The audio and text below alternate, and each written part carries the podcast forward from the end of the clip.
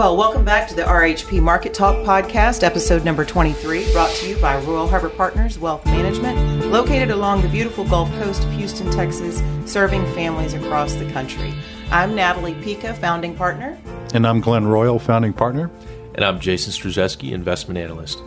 Glad to be back here, guys. Again, once I feel like every time we're in this room uh, having these conversations, it's it's another big story to talk about. I mean, we have no, we're not missing enough information to talk about. That's for sure. There's always a lot going on we're excited to to say we're going to be putting out a quarterly newsletter.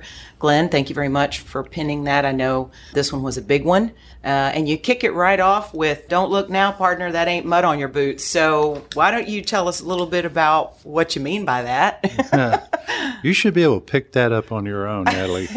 Our readers should. Uh, that was a research report I saw in the 80s from a short seller that I just absolutely love the title of it. Mm. And uh, always wanted to find a reason to use it. Unfortunately, I, I think I found one. well, I have to ask, what are you referring to? well, what we're talking about is the impact the Federal Reserve has had on our wealth, whether it be homes, stocks, bonds, crypto. Our personal wealth is taken a hit because of the Federal Reserve's hiking cycle. Yeah. That's yeah. the mud on your boots. Got it. Got it. Okay. I know that they are really focused in and very data dependent right now, and it's all about inflation. It's the inflation story. And we're looking at another 75 basis point hike coming up. Feels a little bit like I think you just mentioned damn the torpedoes, right? It's it's yeah. no matter what we're hiking when there's a lot of other things going on out there.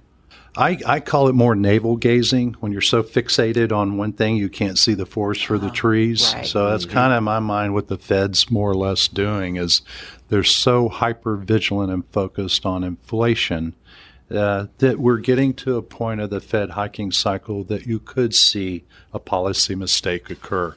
You start to see unintended consequences as a result. Sure.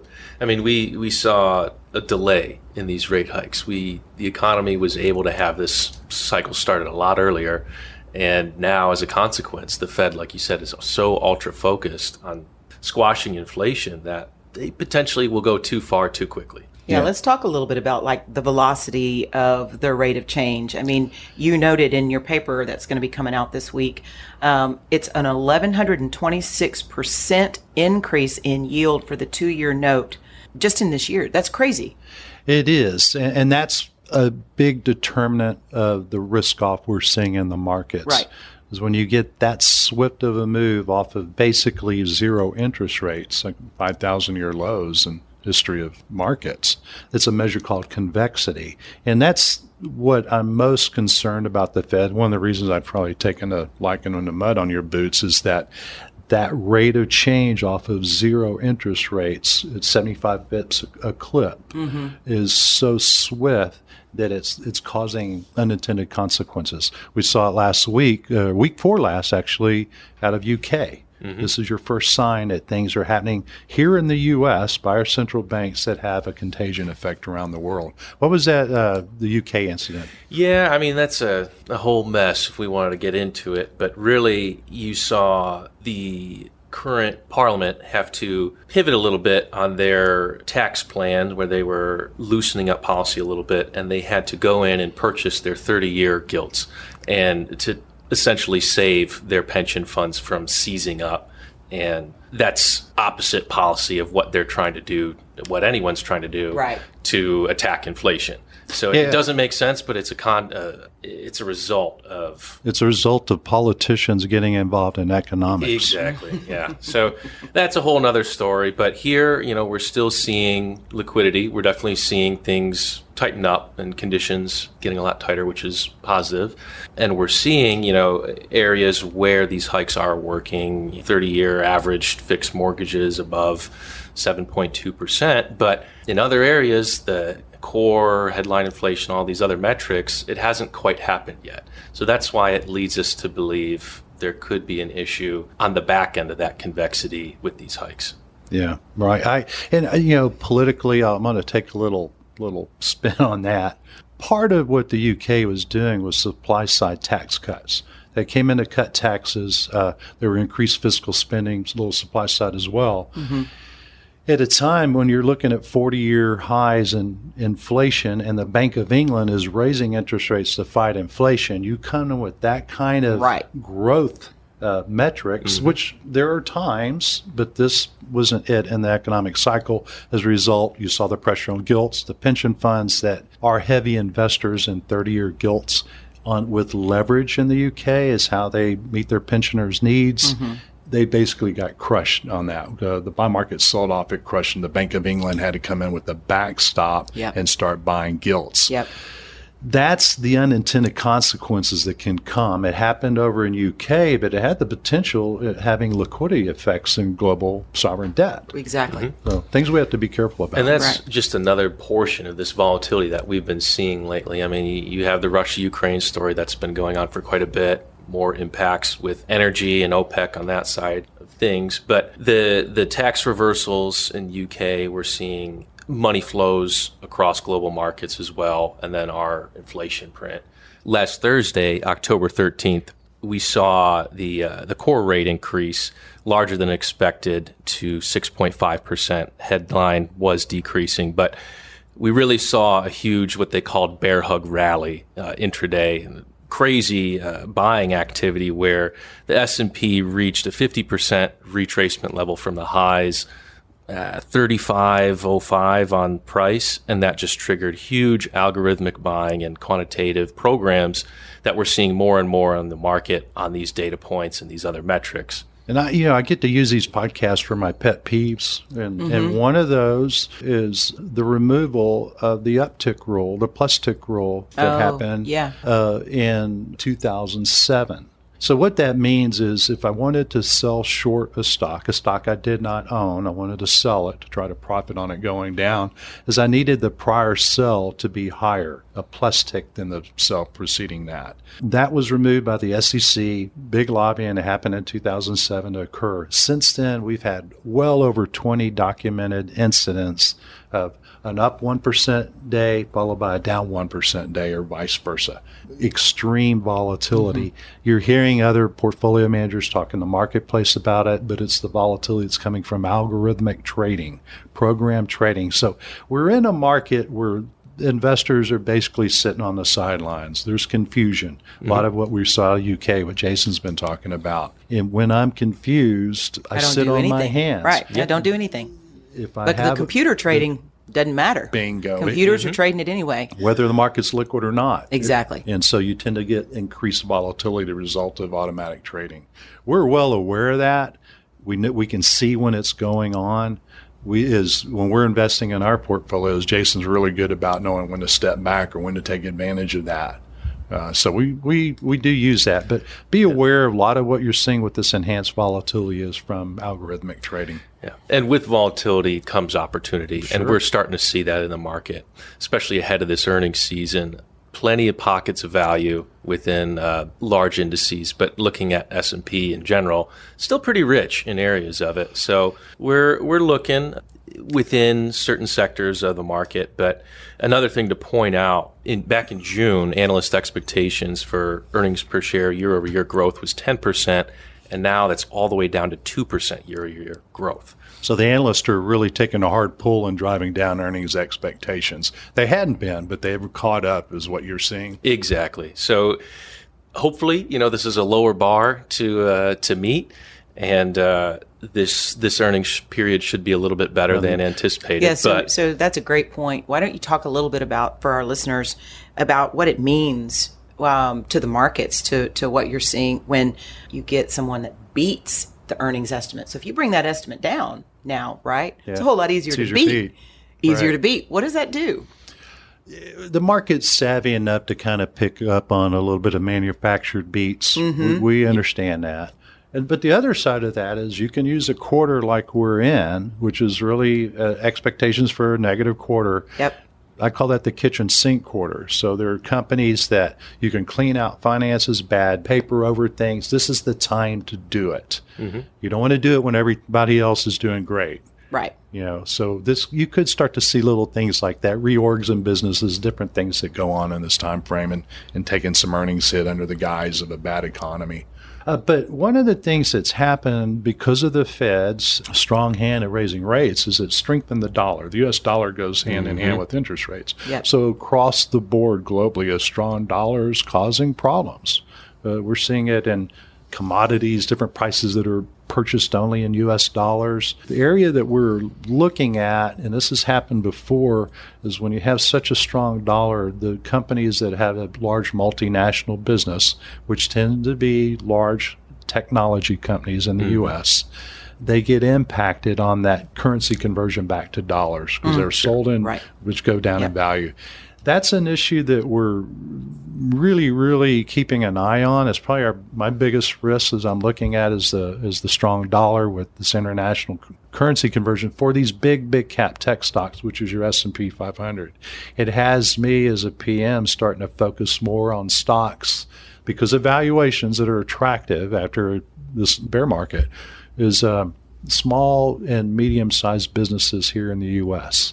We're seeing a lot of attractive valuation in small caps. They've just gotten their teeth kicked in like that mm-hmm. to levels where, as a value person, you're starting to say, hey, there's there's an interesting opportunity. And we're starting also to move that into the mid cap space. We're, and that's something we, we write in this newsletter to caution what may have worked well for the last decade in an era of very cheap, low interest rates and being the Fed having your back won't work in the future. And mm-hmm. so we are looking more towards domestic oriented companies that I just mentioned, and also companies that pay us large dividends and interest payout. Yeah. I want what we call carry. I want that income to carry me through this market. Right. That's been a big focus of ours and how we're, we're structuring right now. Not so much S&P 500, which is almost blasphemous if you've been in the market the last decade because that's where it's all been at, right? Right. I'm here to tell you that playbook's changing because of higher interest rates by the Fed. Right. Well, we can even talk about. I think we touched on this this last week about the composition of the S and P 500 and who the leaders are. The leaders being uh, that leadership's changed a little bit just in the last couple of years. Can you guys touch on that a little bit? Yeah, more defensive sectors for Sure. one. Everybody goes to staples, utilities, healthcare. What else you see? Exactly the the staple names, like you're saying. Then obviously the big push for energy, the only gainer on the year. So there's plenty of potential for a shakeup in you know the Fang stocks, the top names in the S and P composition. Again, to that strong dollar, if they have brought down that exposure as multinationals, but still it's a large portion of their their bottom Difficult to hedge out that risk. So too. if that plays out to be a larger risk uh, and that materializes, then you know you could see more of a shakeup in the composition. which which would affect your S and P 500 headline numbers because that's market cap weighted towards those biggest tech companies. But other indexes, Russell 2000, you know, more equal weight S and P 500, those indexes ought to start performing on a relative better basis. If I look at the valuation of the market and I take away those tech guys, those big five, the rest of the market's trading below a historical multiple of 15 times. Uh, we're we're pretty cheap. Right, right. Well, let's talk a little. I, I want to go back a little bit to inflation because I know we've we've said this in past podcasts about this is the inflation. The inflationary pressures really had a lot to do with COVID and supply chain and things that we had never experienced before, and we're fighting. We're still fighting inflation the old-fashioned way. It's a little bit different, but the inflation continues to remain very elevated. But you continue to see a lot of consumer pent up demand. You're still seeing a lot of spending. I, I was just listening to an analyst this morning talk about people are still booking trips and doing, I mean, it, it's crazy. Restaurants are full of people. It's still, the spending is still happening and, and not sure consumers are still strong when that inflationary piece starts to really roll over. It's a it's a very good point, and underneath this inflation story that you you know in the press headlines is your point: a very strong economy, a strong consumer. Uh, the balance sheets of the consumer, governments, uh, and corporations are really really good shape right now. So debt is not an issue at the moment. Uh, it can be, uh, Yeah. particularly with higher costs Sure. of capital. but not right now because we're coming off uh, a decade of very low interest rates, and everyone's had a chance to refinance their balance sheets, be it individuals or corporations, including the governments. Yeah. So we're we're good shape. I'm not worried about financial stability in that regard of, of debt, more so than policy mistakes by the Fed. So we've been, you know, we're really in a cyclical bear market. It's a bear market that's being Yeah. caused because of the Fed's rate hiking cycle. And I, again, I keep referencing our past podcasts, but I know the question that I get all the time is, are we there yet? When is it done? Where is the bottom? What's the, you know, what are the signs for the change? When, when are we going to be out of this? Are we headed for a recession? Not a recession? You know, everybody would love for, for us to An have answer. a crystal ball, right? Right. and we just, I know. we I don't. wish I had that. I wish I had it every day. Uh, so you, you have to basically then go back to your old playbook, right? It's basic blocking and tackling, which is valuations, and that's where we are. Valuations have come down to much, much more reasonable levels. I think in this piece, uh, the S and P as a whole is at 18 times earnings. We were 31 yeah. you know, a Way year ago. rich. So that, the valuation is a, is a big story um, that, that we have to correct. But I, I think to give an answer, we do try to take a stab at that. Are we there yet in this piece? And it's a basically looking at if I take earnings to flat. I don't. We don't grow S and P earnings next year, flat year over year, and I use that figure, two hundred eight bucks, something like that and then I uh, tie a historical low multiple of 14 times, that gives me that 3100 level S&P. But I want to point out, I think this is really key, is markets are discount the future. We're always six months ahead of ourselves. So even though the Fed may still be in the last few phases of hikes, uh, meetings of hikes, doesn't mean the market won't rally before that. It, Yeah. it- in all likelihood, will Exactly. once it sees that end game. And that's that's what we were seeing a couple months ago, where the market was trying to price in pivots, and it just wasn't there. And then that's where we had those bear market was trying- rallies. And yes, that's every one of those bear market rallies Yeah. is on the belief that we're we're near that pivot and away we go. We know the Fed's not going to pivot to bail us out. They're more focused on inflation. Yeah. If they do pivot to bail us out, it means there's some considerable. Uh, There's something issues. else. There's some more pain somewhere. there's Something that they there's know an that we don't know. unintended consequence that's manifested Yeah. itself. Right. Right. Right. Well, I mean, I like I said, so much to digest, so much going on. Where are we, by the way, uh, in earnings periods? Jason, can you kind of give us an update, timing wise, what, what's going I mean, on in the markets? Mm-hmm. J.P. Morgan kicked things off officially uh, last Friday, so really this week, next week, when things really start going for Q3, and like we were talking about before, expectations were brought down a little bit. Yeah. Well, more than a little bit, but uh, we'll see how it shakes out. Uh, So far, so good. Bank of America released this morning, and one of the things that was great is they're really a snapshot of the U.S. consumer and, and corporate as well. They're the banker of the United States. They're not seeing any problems with the consumer. yep. So they feel pretty good. And so that's a message that I think is being well received in the market today. Yeah. I want to hear next what does Microsoft have to say? What does Apple have to say? What's the health of the consumer uh, that we hear from these Some of those other discretionary names as well to see, Amazon. yeah, how, how they're hit with consumer demand or not hit. All right. So we're data dependency is uh, is probably the word de jour of, of this year, and it's true. Uh, we're all watching the same data points. Uh, the Fed's watching for some clue that. The other thing is when will you know the when is it over? Are we there yet? Is when we start seeing signs that the Fed is calming down on their rate of uh, Fed fund increases. Instead of 75, 75, they start going to 50. They start going to 20. They're starting to see that exit ramp. Right. Bam, Right. market goes. Right. Well, uh, before we close this one out, do you guys have anything else you want to touch on? Yeah, I, I think that uh, the main thing that I I see, I, I've, I've been harping on this thread for a while now about the Fed being too supportive of the economy. In essence, we've had the Fed is the 800 pound gorilla since 2008, great financial crisis. Yeah. We needed a catalyst for the Fed to be able to get away from supporting the market and let the markets function on their own. Hmm. I didn't know it was going to be inflation. We hadn't seen it in 40 years, but inflation has, has caused the Fed to go through this aggressive rate hike. And what that's done is that's made bonds attractive. Uh, that's the main message I'd like to leave in this podcast is we are taking advantage of fixed income at rates that we've not seen in 12 years or longer. Right. Mm-hmm. And we're getting in something called the real rate, which is our earnings after inflation. Uh, what do we early, really earn in our pocket? How we grow our wealth is that real yield. We're picking up real yield at, at 1.6 on the 10 year. I just haven't seen that in a, in a dozen years, and I'm really, really excited. So, our opportunity that's come out of this is we've overweighted fixed income by 5%. And now that I can get four and a half, five, six percent out of the bond market, yeah.